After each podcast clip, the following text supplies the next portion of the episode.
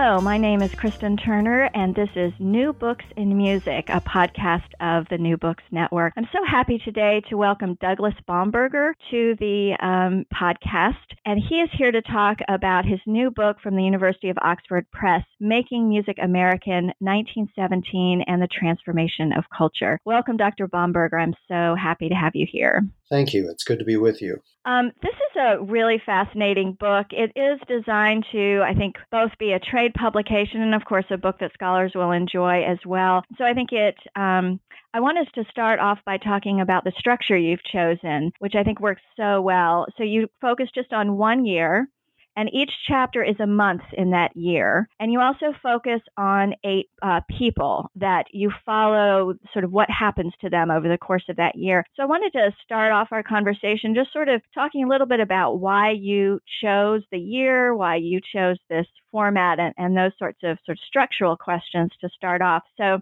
um, this is about 1917. Why did you choose 1917 to focus on as opposed to maybe some other year in that sort of basic pre-war um, or World War One era? Your question gets really at the heart of why I wrote this book. Uh, I have long been fascinated by the kind of narrative nonfiction uh, books that bring several different stories together and combine them concurrently. I'm thinking, for instance, of The Bully Pulpit by Doris Kearns Goodwin, which looked at William Howard Taft and Theodore Roosevelt, or The Warmth of Other Suns, which looked at uh, three persons who made the Great Migration North. Uh, and what I wanted to try and do was to see if that kind of structure could be applied to a book on music. And so the choice of 1917 had as much to do with the narrative structure and my interest in giving it a try as it did in the uh, the things that actually happened that year. Now, what I discovered about this was that it was the ideal year to use with this sort of structure because there were several different things that were happening at the same time. And so the concurrence of these different trends in music really was what drew me to the project. And this was the year when we first saw jazz being marketed to a nationwide audience. This was the year when the German American composers and conductors who had been so prominent in American music were suddenly uh, under suspicion. And so the concurrence of these and other trends was what drew me to this year and this topic. And sort of partially answered this question, but it sounds like so you decided to use the month by month structure prior to even writing the book at all, or was that something that came to you as you did the research and, and sort of thought about the book more? That was something that evolved gradually as I worked with the topic. Uh, it seemed like this would be a good year to uh, apply some sort of narrative technique to, but I wasn't sure exactly when I started how it would work out. As I began digging into the research, I realized that New Year's Eve of 1916 was kind of an important event that told us a lot of things about what was going to happen in the year ahead. And so I actually began where the book begins, and that is on New Year's Eve. And so starting with that moment in history, it set up some of the things that would happen later on. And this then was intriguing. I didn't know from the beginning that I would be going month by month, but as I worked with it, it seemed to make sense. And so that was the direction that I moved. One of the things I like about that approach is one, the chapters tend to be sort of shorter, which I think is great for um, the sort of trade publication um, audience, but also it really gives you an idea which is so hard to get across in so many scholarly books about all the things that are happening at once, right? Um, and so that you get a sense of of sort of what it's like to live in that time period because no one lives in a world where only one strand of narrative is actually important, right? And um, it really gets that across well with month by month structure. Is that something that was important to you, or is that just a happy byproduct? You actually read my mind. That is precisely what I found attractive about it because when we pick up the newspaper in the morning, uh, there are stories that have been going on for months, and this is the end of the story. There are other stories that are just being started that are we're reading about for the first time, but yet they're on the same page of the newspaper. And this is what I found fascinating was the way these things overlap. Um, in particular, there were two months that really struck me as crucial in this regard. One was the month of April, in which so many things started. Uh, this was the month that uh, the U.S. entered World War One. This was also the month of the first jazz recording released nationally. It also happened to be the year that Scott Joplin died. And so it's the end of one era in popular music, the beginning of another era in popular music, coinciding with the beginning of World War One. What an unusual confluence of events, and uh, that I found very fascinating. The big example, though, was November. November was when everything came together in some very unexpected ways as jazz uh, finally uh, was given the uh, really the recognition of being an important new part of American culture. At that very same moment, uh, the um, the German conductors like Karl Muck and soloists like Ernestina Schumann Heink and uh, Fritz Kreisler were really being uh, put in the hot seat. They were really being ostracized. And all of this was happening at the same time as the first casualties were being reported from France, and at the same time as uh, Storyville, which many people consider the birthplace of jazz, was being closed. And so all of that came together in the month of November for a kind of a fascinating confluence of events. Yeah, that that really was quite striking that all of that happened in in the same time. I think it's the same sort of thing if someone were to write a book on 1963 or 1964, how much was happening every month in those years. It's the same sort of thing where you can't believe the amount that sort of comes uh, rushing at people in in one yes, it would be an ideal uh, year to apply this same te- technique to because of those uh, exactly those confluences that you mentioned. Um, so you started talking a little bit about some of the people that you focused on, and that was another one of my questions. It's pretty clear, you know, as we look through the book, that there's two um, basic threads you're following, as you've already articulated. There's one that has to do with um, uh, anti-German sentiment and classical music or the music of Western classical tradition, and then another is the is what happens with jazz in 1917. But um, there's a lot of people to choose from that you could talk about in that, and then you've chosen eight uh, particular figures, and I don't want to try to list them all at once because eight people is a hard list for people listening to. That's a lot of people to keep track of, but maybe you could we could start out by just um, understanding what was the criteria that you used to make the decision about what people you wanted to focus on for this book? That was one of the hardest decisions because, as you say, there are so many people doing interesting and important things. Um, I had thought at the very beginning that it might be possible to include some of the other early pioneers of jazz. So, for instance, uh, Jelly Roll Morton or Joe Oliver or maybe even Louis Armstrong. But as I dug deeper into their stories, I realized that I didn't have the kind of information that would allow me to tell their stories in the same depth as I could these other persons that I did choose. So reluctantly, I had to mention them in passing, but not make them the principal characters of this particular story. Um, one could go to 1923, and those people that I mentioned would play a really crucial role but in 1917, they were still sort of in the background, and so I was not able to uh, to uh, look at them thoroughly. The advantage of the eight that I chose is that each of them was very much in the news and uh, in front of a national audience. And so my feeling was that I wanted to look at the cultural history of music in this era. And so it needed to be something not just that was happening in the background that would eventually be recognized as important, but something that was really front and center and recognized at the time as being important. So uh, let's just start with sort of the thread of the Western classical tradition, if you don't mind. You had five musicians who worked in that tradition that you uh, focused on. And um, one of the things that struck me is that you chose a violinist, you cho- chose three performers a violinist, Fritz Kreisler, a pianist named Olga Samaroff, who's actually uh, American, but she um, took on a, uh, performing name that sounds Russian, as so many uh, compo- uh, uh, performers in that period did. Being American was sort of boring, I guess. And um, and then Ernestina Schumann Heink, who's a singer. And then you have two conductors, Karl Muck and uh, Walter Damrosch. No composers. And this, uh, you know, for those of us who are musicologists, uh, we are so centered around composers. So why not choose a composer as one of your classical tradition folks? That is a good question. Uh, I do mention the composer Percy Grainger uh, several times during the book, uh, although I don't follow his story as closely. But uh, what I was most interested in was the cultural history of this year.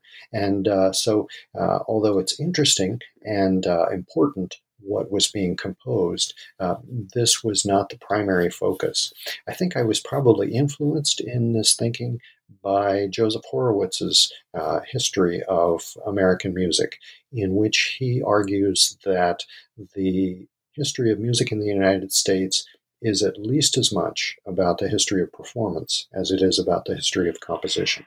Well, I think that's true, especially when you uh, consider what happened in 1917. It makes it makes a lot of sense why you didn't choose a composer, but um, it certainly stands out. It's one of those things that's unusual in a musicology book, and I sort of appreciated it because.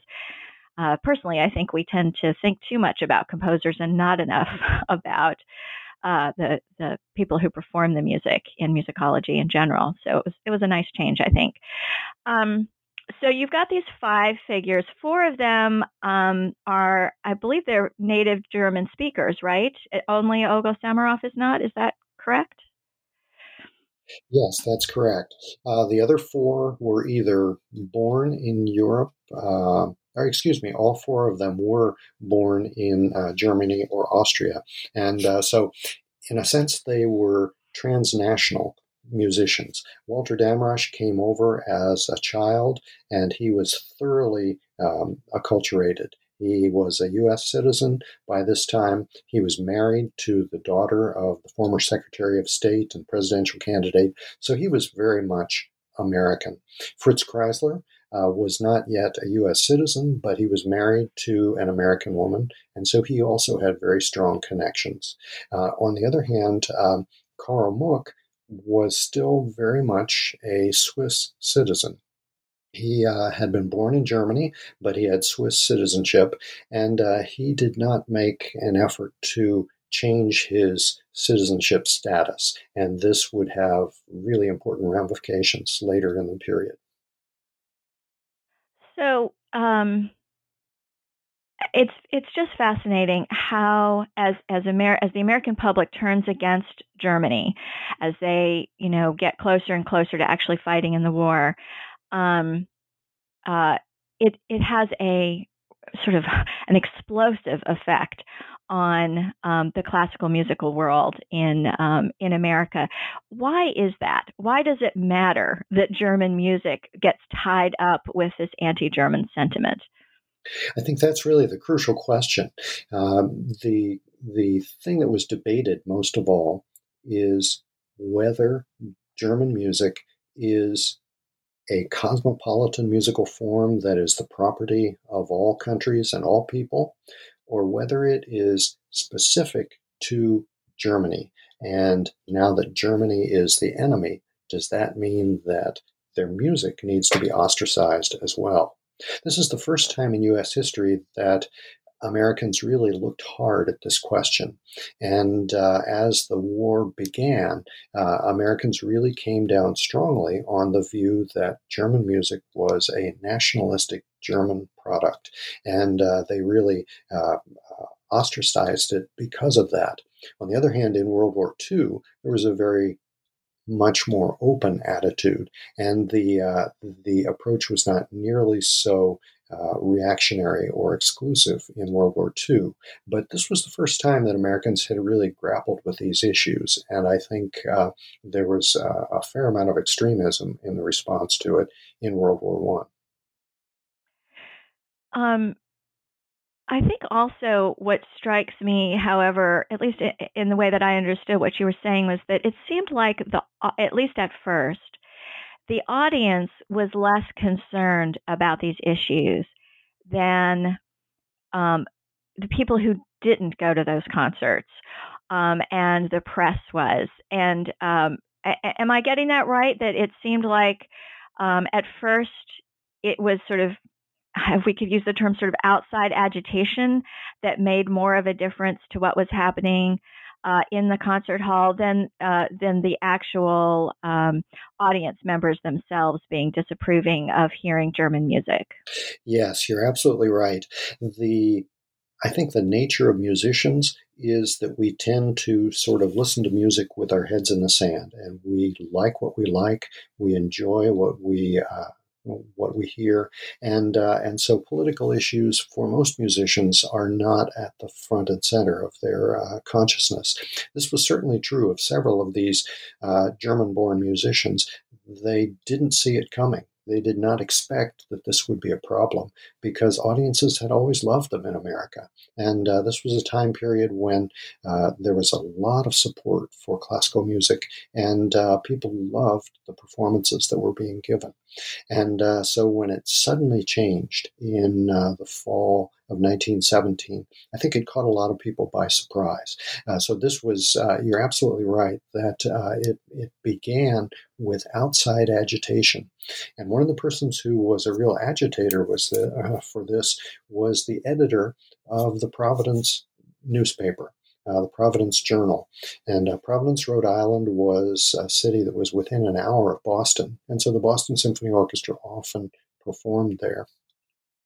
In October of 1917, they had their first concert in Providence. And uh, Providence had always been friendly territory. People loved that uh, audience there, and uh, and the orchestra was a favorite with the Providence audience.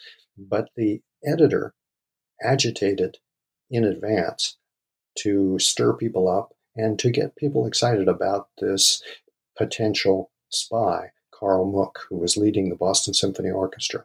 So, what happened was on the afternoon of that first performance of the season, uh, a group of people who were not subscribers to the symphony, but were uh, performing at the institution instigation rather of uh, the editor uh, wrote a telegram to the Boston Symphony Orchestra demanding that the Star Spangled Banner be played before the concert.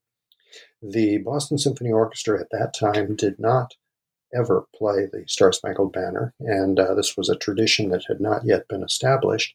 And so uh, they ignored the request, and that turned out to be a huge mistake because once the editor got hold of this, then it got spread all over the country, and politicians and editors and writers who were not musicians, who had no interest in the music, took this as a political issue and really ran with it. And that was when things really started to change. Well, I was really struck by how um, contemporary this story felt to me. Um, I work in this period, as do you, and uh, and I've had so many conversations over the last several years about how much the turn of the 20th century reminds me of today's political and media environment. And this is a great example of fake news. And you you even uh, I think at least once used that word because, uh, particularly with Karl Muck, who was a Swiss citizen, um, he was vilified um, and then didn't know how to respond to it. Can you talk a little bit about um, sort of how the media environment in the time uh, contributed to the problems that Muck had that ultimately led to um, uh, to really his career his career ending in the United States. I think it was Mark Twain who said that a lie goes halfway around the world before the truth can get its boots on. And uh, that was certainly the case in this instance. Um, those fake news stories spread so fast, and it was like it was really like whack a mole. The uh, the management of the Boston Symphony Orchestra could not tamp down all those false rumors fast enough, and they kept springing up in different places. And this was happening in a time period when there was a lot of genuine concern about the possibility of spies and saboteurs uh, setting off bombs in the United States. And so this was certainly a genuine concern. But the idea of, of expanding that to the, uh, the musical uh, performers of the time uh, was uh, was sort of a false equivalence, and uh, they really uh, took it to a realm where it would not have needed to be taken. Uh, one of the intriguing things about Karl Muck is that he was a true scholar and uh, he had his head in his books and in his music all the time. Uh, I've found some interesting letters in the New England Conservatory Library that uh, in which his wife apologized for his missing appointments, and uh, it was uh, it was apparently typical that he would get so engrossed in his music that he wouldn't even think about what was going on around him. And so I think a man like that is woefully unprepared for dealing with such a political climate and being in the uh, in the spotlight of uh, criticism. And uh, he he tried at first to just simply ignore it and to say, "I'm a musician. Don't bother me with politics." But in this case, he re- that was a mistake, and uh, he uh, came to regret that. If he had approached this immediately, forthrightly, the way Walter Damrosch or Fritz Kreisler did, he might have come out better in the end. Well, when he when you quoted him i think it was him uh, talking about how music had no politics and that it was separated from politics i thought wow you know this is the same argument that we still have where there are people who just want to depoliticize music completely. But um you know his what happened to him shows how that's impossible that music even if you don't want to think of it as political is political and particularly in a highly politicized time like 1917 was or like 2019 is um, it's it's um, really folly to try to pretend that people aren't seeing um, art through a political lens I think you're absolutely right. And uh, in particular, one of the stories that impressed me as being parallel to our current climate is the responses to the Star Spangled Banner. Uh, the Star Spangled Banner is truly a loaded piece of music. It has such strong psychological and emotional uh, content uh, that you can't ignore that. And uh, so uh, there were different ways of approaching it during this 1917 year. And I found it fascinating the way the Star Spangled Banner was used as a political tool. This was the first time in U.S. history when it became obligatory to stand when the anthem was played. And so the question became uh, how often should we stand? And suppose it's just part of the Star Spangled Banner, or suppose it's being played in a cabaret by a jazz band. Do we still need to stand and pretend that this is a solemn occasion? And so these kinds of questions were being argued about for the first time. And uh, it was very easy for one group or another to accuse folks of being disrespectful uh, when the anthem was played and they didn't receive the kind of response that they wanted. Because the Star Spangled Banner was such a hot button issue during this time, uh, it was heard in all kinds of places. It was heard in uh, the incidental music to plays. It was heard in jazz band performances and ragtime performances. Eventually, the New York mayor outlawed ragtime performances of the Star Spangled Banner because he felt it was disrespectful.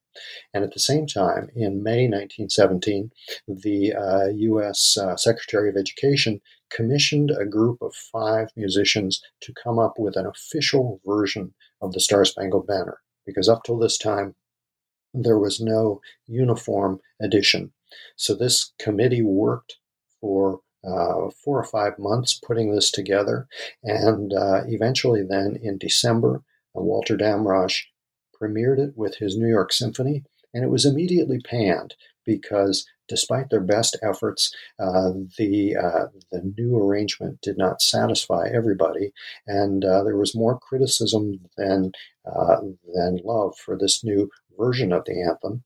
And the publisher then withdrew the publication, and uh, educators were clamoring for this uh, new version in 1918. Eventually, Walter Damrosch said, If I'd have known how much trouble this was going to be, I never would have agreed to be on this committee. Well, and not only did Damrosch sort of get burned by that, but Karl Muck really did too, because uh, the only arrangement that I guess the Boston Library could find was this, what sounds like a very, um, uh, I don't know, ornate arrangement uh, that was found at the end of a piece by Victor Herbert, and that also became quite controversial uh, as well it was a fascinating thing to listen to that. Uh, you can actually find a recording of that today, and uh, it is uh, part of a fantasy on uh, patriotic themes by Victor Herbert. And uh, the last two minutes is what they used for their version because they simply didn't have a score for uh, just a plain anthem. And it's wild. The the violins are are playing rapid figuration up and down around the melody. The brass have the main tune. there are percussion uh, instruments playing incessantly the uh, the uh, cymbals and the triangle and the snare drum, and then at the very end there is this syncopated lick that sounds exactly like jazz. And one critic in Philadelphia actually accused the orchestra of playing the Star Spangled Banner in jazz style, and I found it fascinating that uh, the the critic knew enough about jazz by late 1917 that he could actually accuse them of uh, having adopted jazz style. Um, so Karl Muck had a, a, sort of terrible um, uh, ending uh, in, to his career uh, because of this anti-German sentiment and the way that uh, it was mis- he and the Boston Symphony mishandled this. He ended up being removed from the orchestra. He and he was in an inter- internment camp sort of situation for a while, and then he was deported. Is it isn't that correct? Uh, do I have that right? That is correct. Yes, uh, it's intriguing despite the availability of a lot of documents in the uh, in the National Archives. We don't know for sure why he was arrested but uh, he was arrested in March of 1918 and he spent the rest of the war in an internment camp. When it was time for him to leave the country, the U.S. authorities were so concerned about his possible influence and escape that they escorted him on board the ship. Uh, and uh, they watched at the pier to make sure that he didn't escape from the ship as it was pulling away to go to Europe. Uh, a New York Times reporter interviewed him as he was getting ready to leave. And uh, his response to that reporter was that he was really bitter about the whole experience. He said, I considered myself an American, but they told me I was German. And uh, this was uh, his response to his treatment at the hands of the U.S. intelligence services. Well, that would be quite an archival find if anyone could actually figure out why they were so scared of him, because it, it's really hard to believe that he was a, a master spy or something. So um, if it, it's unfortunate that you didn't find it. Maybe it's out there someplace. Who knows? There have been a lot of people digging for it, so maybe someday it'll come to light. But uh, what really intrigued me is so you have Karl Muck, who has so many problems. Um, you know, you've uh, explained his end, and then you have Ernestina. Sch- is it Ernestina Schumann Heink? Ernestina Schumann Heink, yes. who's a singer, and she was in her fifties at, by this time. She she had been an opera singer. She didn't do too much opera anymore. She was more concert singer, much beloved not only was she German, but one of her children was fighting with the German forces, and then she had other sons who were fighting with the American um, side. And one would think that someone who actually had a child in the army of the enemy would have a bigger problem than a random um, uh, conductor of the Boston Symphony, though he was, of course, quite prominent. So, how did she manage? To handle this problem because uh, that would seem to be uh, she would be ripe for the kinds of attacks that Karl Muck um, uh, suffered. She was extremely astute politically, and one of the things she realized early on was that she was in a precarious position. And uh, she had one son who was serving in the German Navy. He was her oldest son. And then she had four younger sons by a later marriage. who eventually enlisted in the US military. And so she was really caught between. And uh, what she often said in interviews was that she loved Germany, she loved her family, but she also was loyal to her adopted country of the United States. And so this dual loyalty was one that was played up in the press. Uh, this was a story that was very much of a human interest story for uh, families in the United States because they could really see her uh, her dilemma of having sons serving in both militaries and having divided loyalties in this way. One of the ways that she responded to this was giving frequent performances for soldiers and sailors. And so she would go to training camps, she would go to other places and perform for them. She typically mixed her repertoire. She would do maybe a few songs in German, but mostly songs in English. She still, after all these years in the United States, had a very thick German accent. And so uh, she was uh, adept at making jokes at her own expense about her German accent. She had a heartwarming singing style that was really appealing to audiences. And uh, she also had a remarkable longevity as a singer. Many people are winding down their careers in their 50s, but she continued strong into her 70s and was still performing uh, right up to the end. She is called by the New Grove Dictionary uh, the last great contralto. And she had a really unusually low voice. And uh, the richness and warmth of her singing, along with her ability to make emotional connections with her audiences, was what endeared her to people everywhere.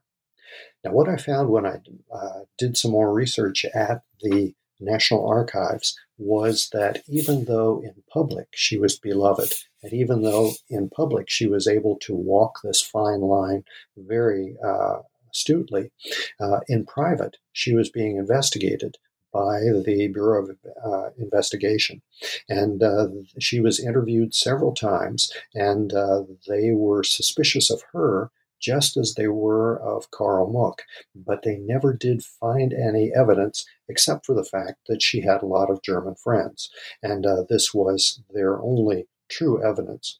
Uh, in 1918, she requested permission to go to France to sing for the troops there, and the uh, military intelligence said, under no circumstances. And they made a concerted effort to keep her from growing, going abroad because they were genuinely concerned about the possibility that she could be a spy. And uh, so behind the scenes, there was a lot of investigation and suspicion, but in public, she was about as politically astute as you could imagine. So obviously, her. Um her, as you say, her uh, political astuteness was uh, an important element of why the press treated her so differently than they treated Muck. But I also wonder, do you think gender played a role in that as well? That she was able to um, position herself as sort of the heartbroken mother in a way that Muck never was going to be able to? I think that's very true. Uh, the fact that she had children, the fact that she presented herself to the press and the public as a mother. Uh, this really helped audiences to warm up to her. Muck, on the other hand, was someone without children. He presented himself as a scholar, as an authority on the musical traditions of Europe, and uh, he made no effort to be a warm uh, and uh, approachable person. And as a matter of fact, even his uh, former players uh, said in retrospect that he was one of the coldest men they'd ever worked for. And so uh, establishing personal connections was not a concern of his. Um, let's turn now to jazz. Uh, I think we've there's so much more we could talk about about some of the other uh, people you focus on in the classical music world, but we definitely don't want to leave uh, leave the jazz behind either.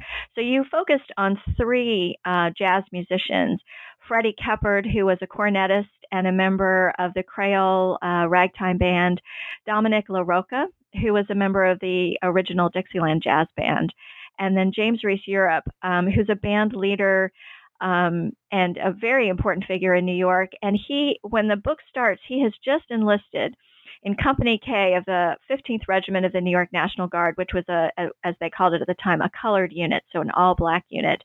Um, why those uh, three particular figures? You had said that you couldn't do Louis Armstrong and those folks, but um, was there uh, particularly Freddie Keppard as someone that I think um, may not be as well known as maybe any of the other people that you uh, decided to uh, focus on? Yes, this is one who is less well known than the others. Uh, Dominic LaRocca, of course, was part of the original Dixieland Jazz Band, which had that first million selling record. Uh, James Reese Europe was extremely well known in New York City as a band leader, as an organizer of musicians. So both of those were very well known. Freddie Keppard, on the other hand, was a vaudeville performer. And I found it fascinating to follow his path through the country because he and his uh, band were playing split weeks in small Midwestern um, uh, theaters. And so they would play Monday through Wednesday in one theater. They would move to another theater and play Thursday through Saturday and then have a day off.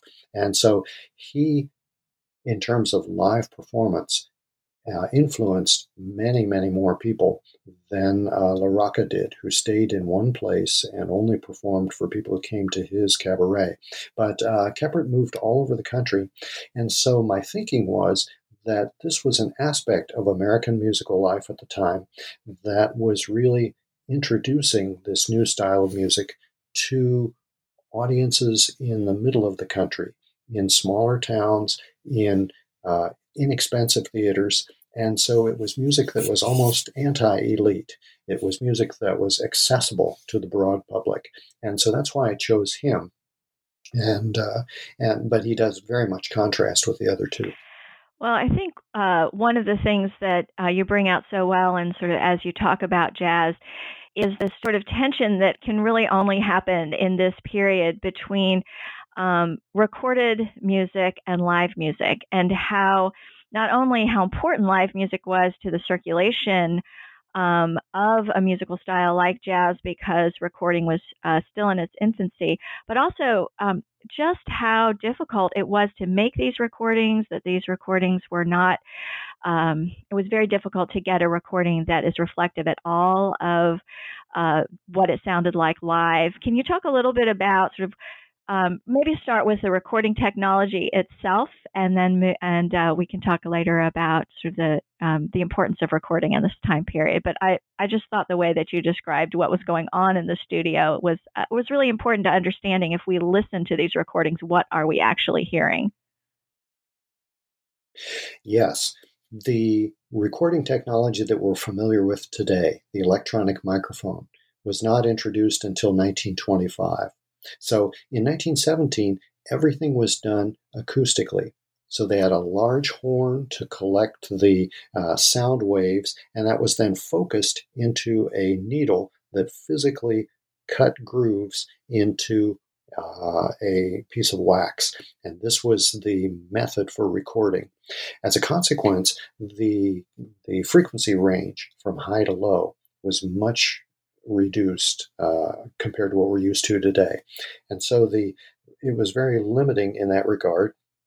And also, in addition to that, the volume was limited. So if you had too loud a sound that suddenly came out, uh, for instance, from a bass drum, that would wreck the recording. And so it meant that they were really restricted in how they could record the music. When the first jazz band recording was made in uh, Manhattan, the ODJB was spread out in the studio at uh, different distances from the horn. So the piano was right up close. The clarinet was about five feet away. The trombone was 12 to 15 feet away. The trumpet was 20 feet away.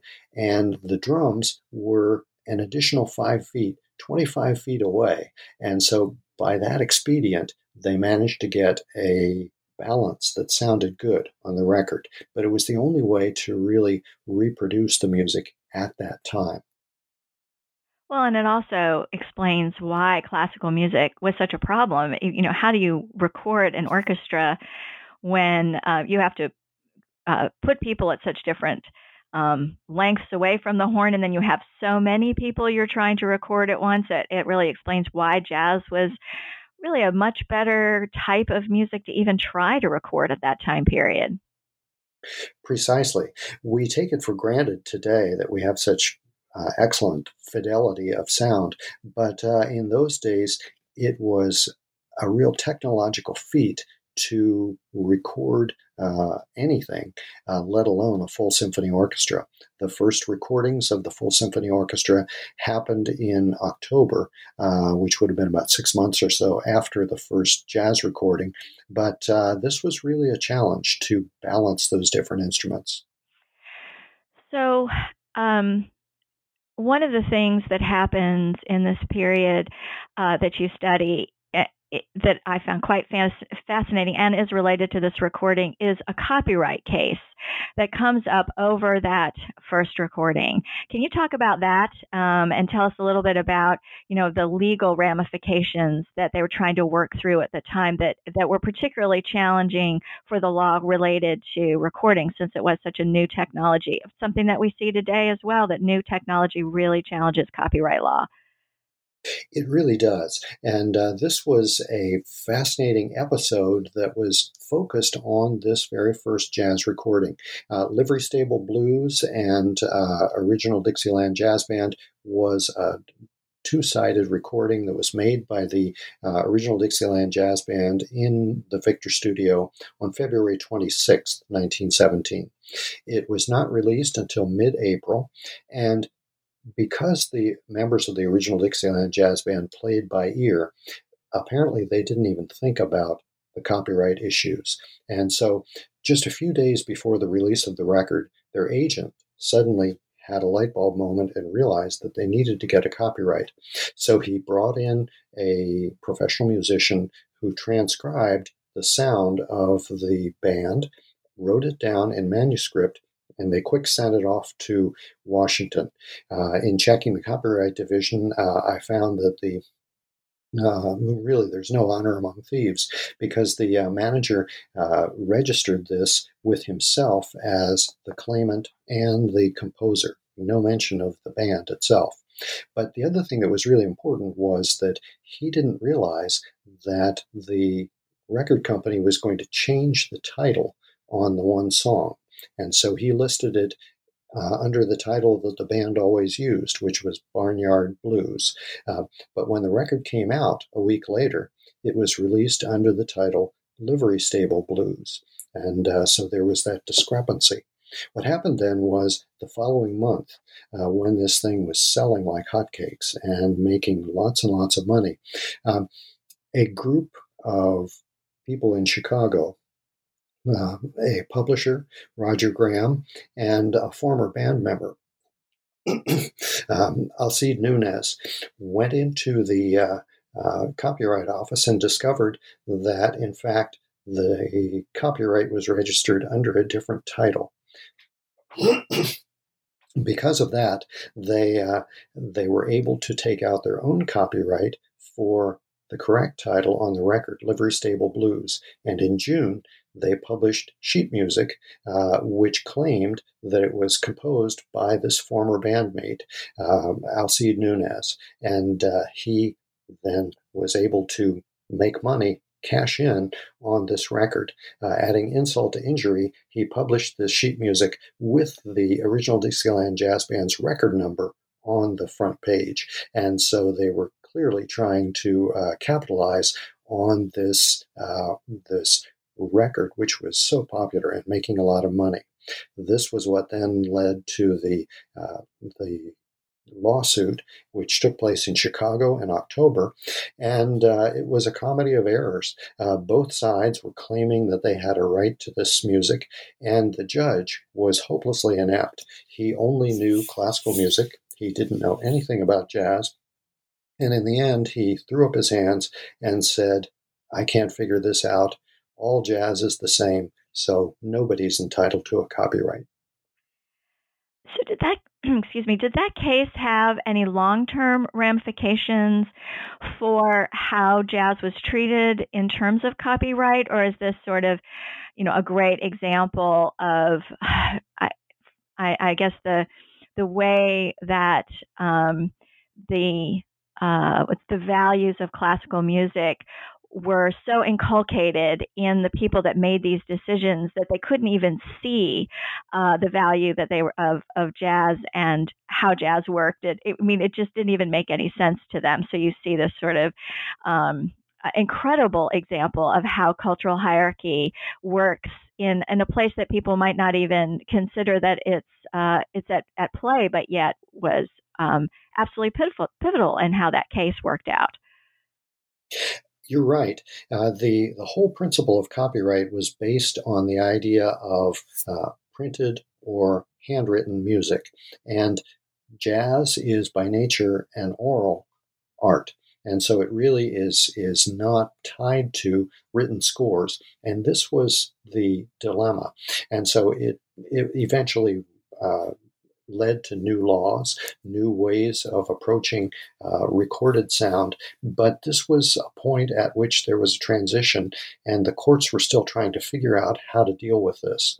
Uh, there's an interesting thesis that was written uh, by a student at Ohio State recently about this. Uh, about this very case because it was an important trendsetter for what was going to happen in future decades. Do you remember the name of that student? It'd be great to to be able to reference that work in the podcast. The thesis in question is by Catherine Murphy Maskell, and it's entitled Who Wrote Those Livery Stable Blues? Authorship Rights in Jazz and Law as Evidenced in Hart et al. v. Graham. So this was done at Ohio State University in 2012.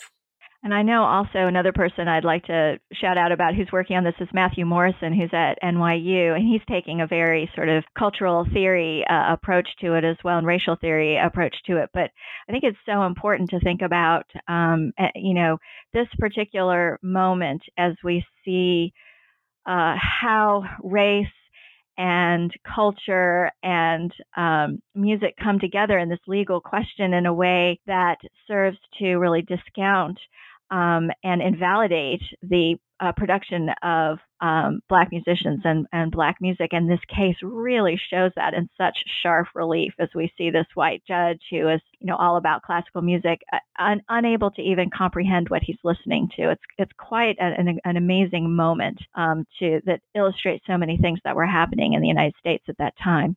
It is an interesting case for sure. So, and to bring race again into it is something um, that's particularly um, uh, momentous in in your story with Jim Europe and um, his band and this 15th Regiment, because um, I think of all of them, um, of all of the people that you talk about, they are subjected, or maybe that's not the word I want, but their experiences um, really throw into relief the uh, what was happening in terms of race relations at this time period. Um, so, and I found it fascinating not only as we see them move around the country and and sort of how they were treated by uh, the local population, depending upon where the regiment was. Um, uh, headquartered, but also to see how the commander of the regiment tried to use the band um, that James Reese Europe was um, conducting as a way to kind of negotiate these racial tensions.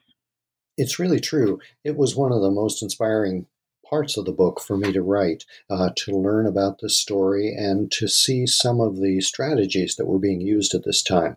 Uh, I'm sure you picked up the fact that the Wilson administration was very much committed to a segregated military. And so they wanted to keep the races separate. They wanted to avoid having them integrate. Uh, and this created real problems administratively as well as culturally.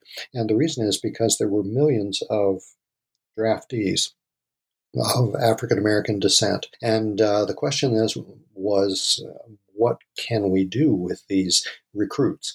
How can we incorporate them into the Army and use them effectively if we're going to stick with a segregated policy. In the case of the Europe Band, they proved their discipline, they proved their uh, uh, potential for making contributions.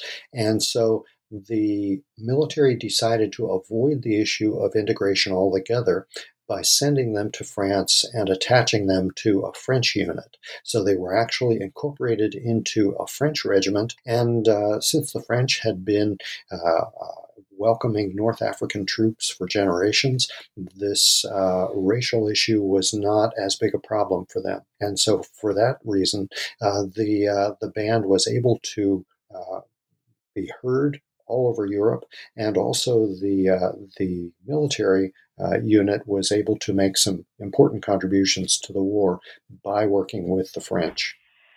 So, um, when Europe entered the military, um, I, was it the the um, commander of that regiment? It was Colonel Hayward. It was his name, I believe, and he wanted a band and Europe said he would only do it if he could get the best band. Like he was not interested in fielding um, some kind of subpar uh, group. Do you think that Hayward had in mind from the start that he could use the band as a way to um, sort of ingratiate uh, the the regiment as a whole into um, you know into the communities in which they were going to be living in the U.S. or you know what what was the uh, motivation? Do you think of acceding to uh, Europe's um, uh, conditions.